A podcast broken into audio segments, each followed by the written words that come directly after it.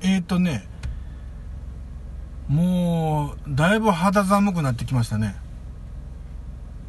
ただねこれ肌寒いじゃなくて肌寒いが正解らしいですよ。竹蔵です。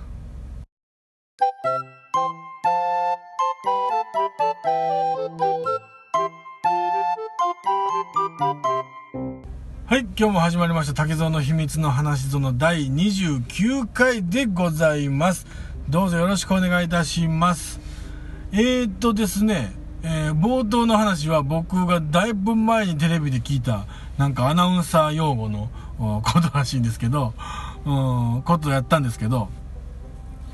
うん、なんかど、本当はどっちでもいいらしいですよ。本当はどっちでもいいらしいですけど、あのー、肌寒いって、いうより、肌寒いって言うた方が、ちょっとだけ賢く見られるという、うテクニックです。どうぞよろしくお願いいたします。えーとね、あのー、まあ皆さん、なんていうか、いろんな人と接すると思うんですけど、やっぱり、まあ何回かに一回は、まあちょっと年上の人やったり、あの、目上の人やったり、そんな人たちと、ちょっとこう、ご飯食べに行ったり、お酒飲みに行ったりすることが、まあ、あるとは思うんですよね。その時に、絶対出てくるのが、その、まあ、目上の人から言われる、その人自身の武勇伝。武勇伝ですね。うん。あのー、また始まったわって思う人きっと多いと思うんですよ。あのー、あんまりね、ま、えー、これもう何回目やねんみたいな話、ね、あの、あると思うんですけど、僕はね、個人的には結構その、その人の武勇伝っていうのを聞くの好きで、どっちかというといっぱい武勇伝聞きたい方なんですよ。で、それって、あの、なんでかというと、あの、武勇伝って、もちろんですけど、その人の、あの、成功体験なんですよね。あの、あ失敗談であったとしても、それって面白い話になった時点で成功事例なんですよね。うん。あの、その人が自信持って喋れる言葉なんですよね。うん。だからまあ、もし失敗してたことであったとしても、失敗談やったとしても、まあその人の中でも消化してることなんで、恥ずかしい過去ではないんですよ。うん。だから、あの、胸張って喋れる内容なんですよね。で、あのー、しかも、自分から喋ってることで、自分の鉄板ネタなんで、日々、こう、マイナーチェンジを繰り返していって、一番、今日の話が一番面白いはずなんですよ。いろんな人に喋ってきた反応を見つつ、ちょっと微調整加えていって、より面白い話、より振りの効いた話でオチがでかい話に持っていってるはずなんですよね。うん。それってすごく勉強になるんですね。話の勉強になるというか。あの、例えば、まあ、同じ話を2回3回聞いた場合でも、あ、今回ここを縮めてきよったなっていうのが、あの、やっぱ分かってくるんでね。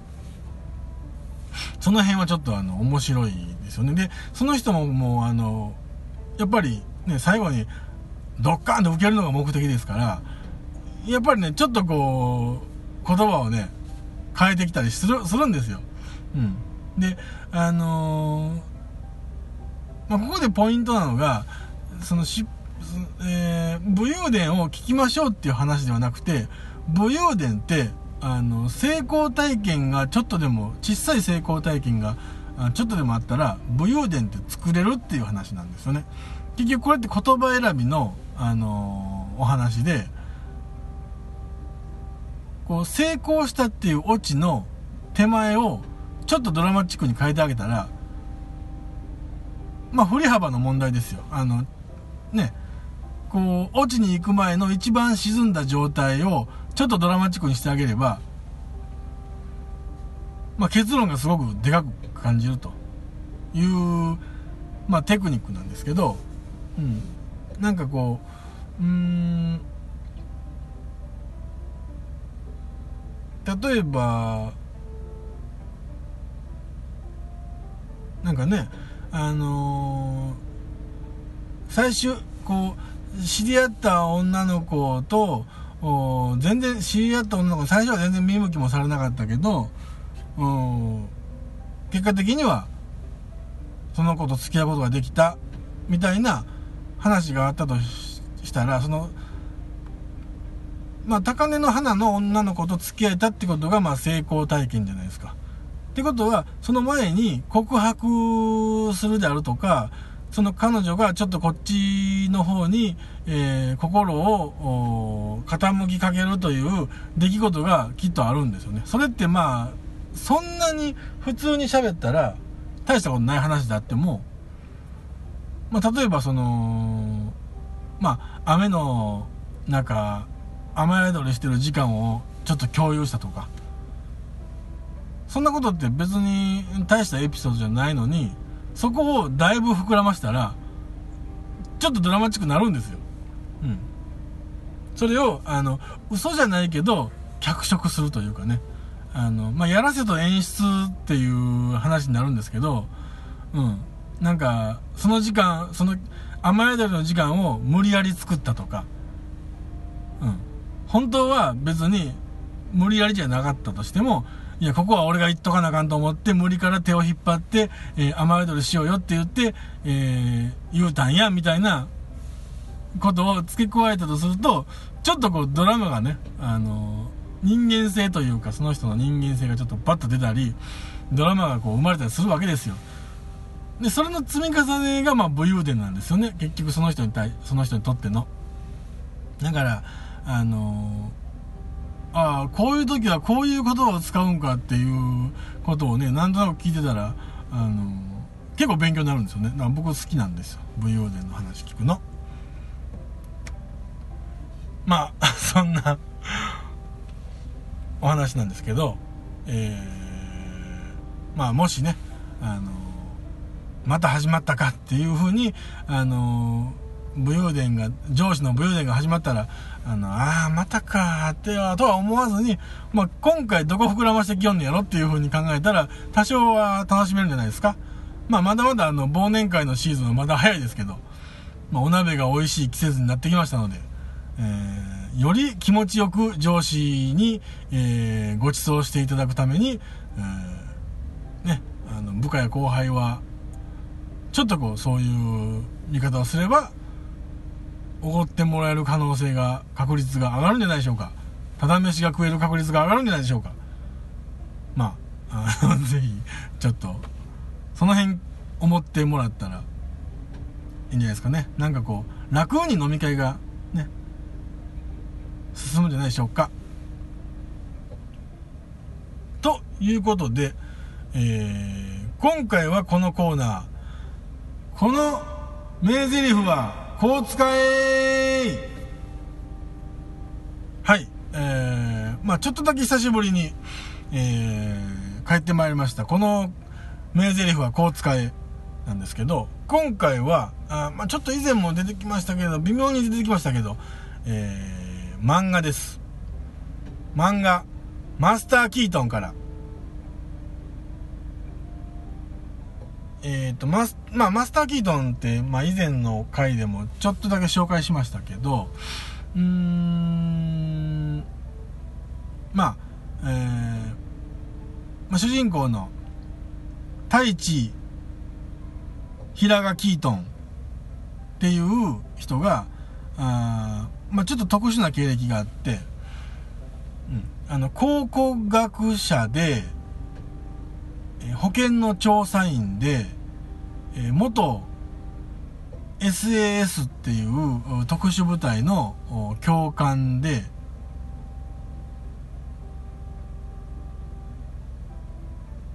まあ、あの、いろんな事件をね、まあ、解決していくっていう、まあまあお話なんですけど、そのマスター・キートンっていう漫画の中まあ、これあの、浦沢直樹の作品なんですけどね。あのでえー、っとまあ原作者がねいててでで大事だっけ？あの今ね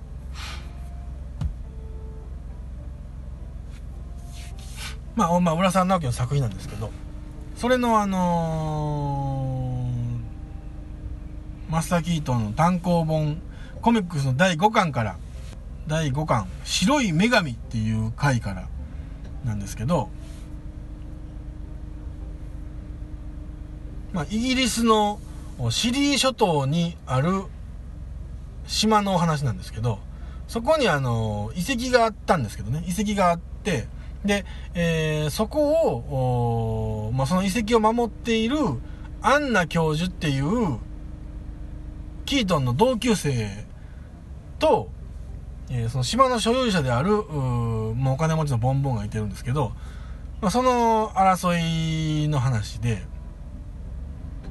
その、あの、所有者は、まあ、遺跡をちょっと壊して、えー、レーシング場を作りたいねんって言うて、いうことを思ってるんです。まあ、所有者なんで、別に、本当はね、あの、所有権があるわけですから、あの、勝手にしたらいいんですけどね。だからその、まあ、その、アンナ教授っていうのは、いや、その所有者の、先代の所有者には、あの、遺跡には、あの、手つけるつもりないから、あの、自由に調査してくれ、みたいなことを、ちゃんと聞いてると、いうふうに反論するんですけど、いや、もう所有権はわしに移ってないから、わしの言うことが絶対やと。っていうことで、こう、対立してたんですけど、で、そこに、あのまあ、アンナ教授の依頼で、えーまあ、保健調査員としてキートン君がやってくるんですけどね。で、えー、まあ、なんとかその、アンナ教授の持論である、えー、ここの遺跡の白い女神伝説っていう仮説をどうしても、まあ、証明というか立証したいっていうことで、えー、まあ、遺跡をこう掘り続けていって、えー、で、まあ、最終的に、えーその所有者のお母さんを呼んできて、お母さんが、あそのアンナ教授にちょっと心を打たれて、えー、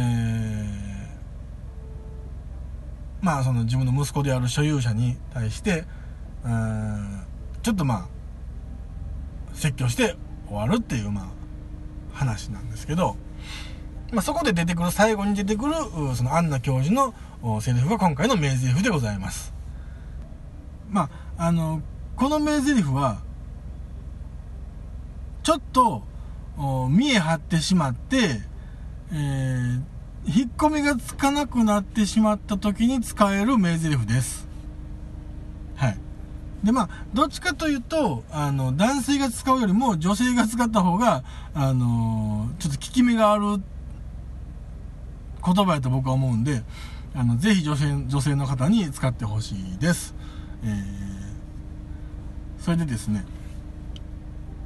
まあ、あの、例えば、あまあ、カレー屋さんとかに行って、まあ、カレーを注文しますよね。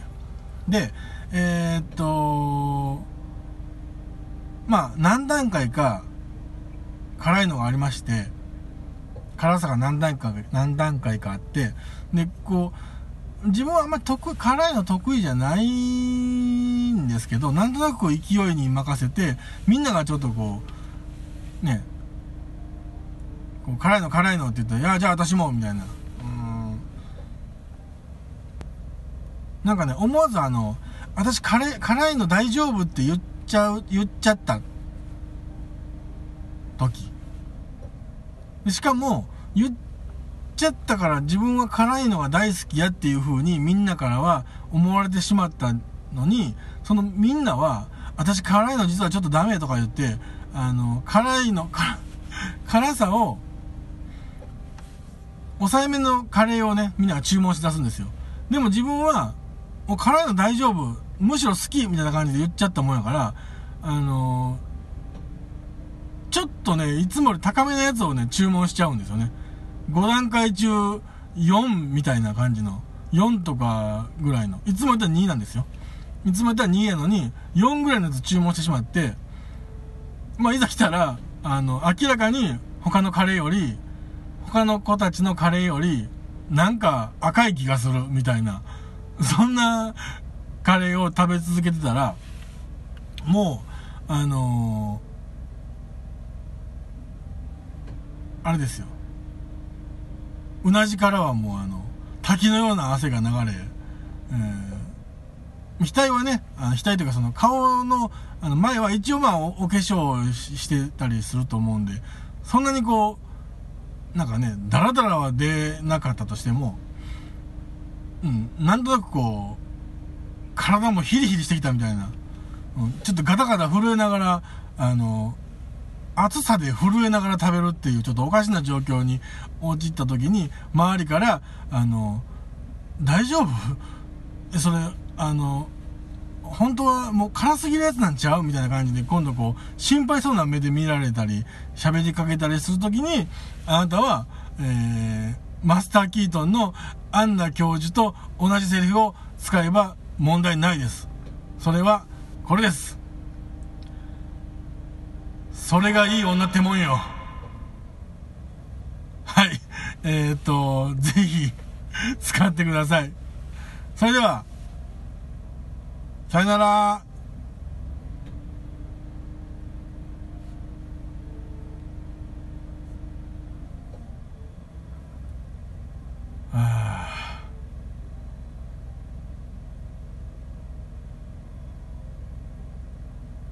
カレー食べたいな。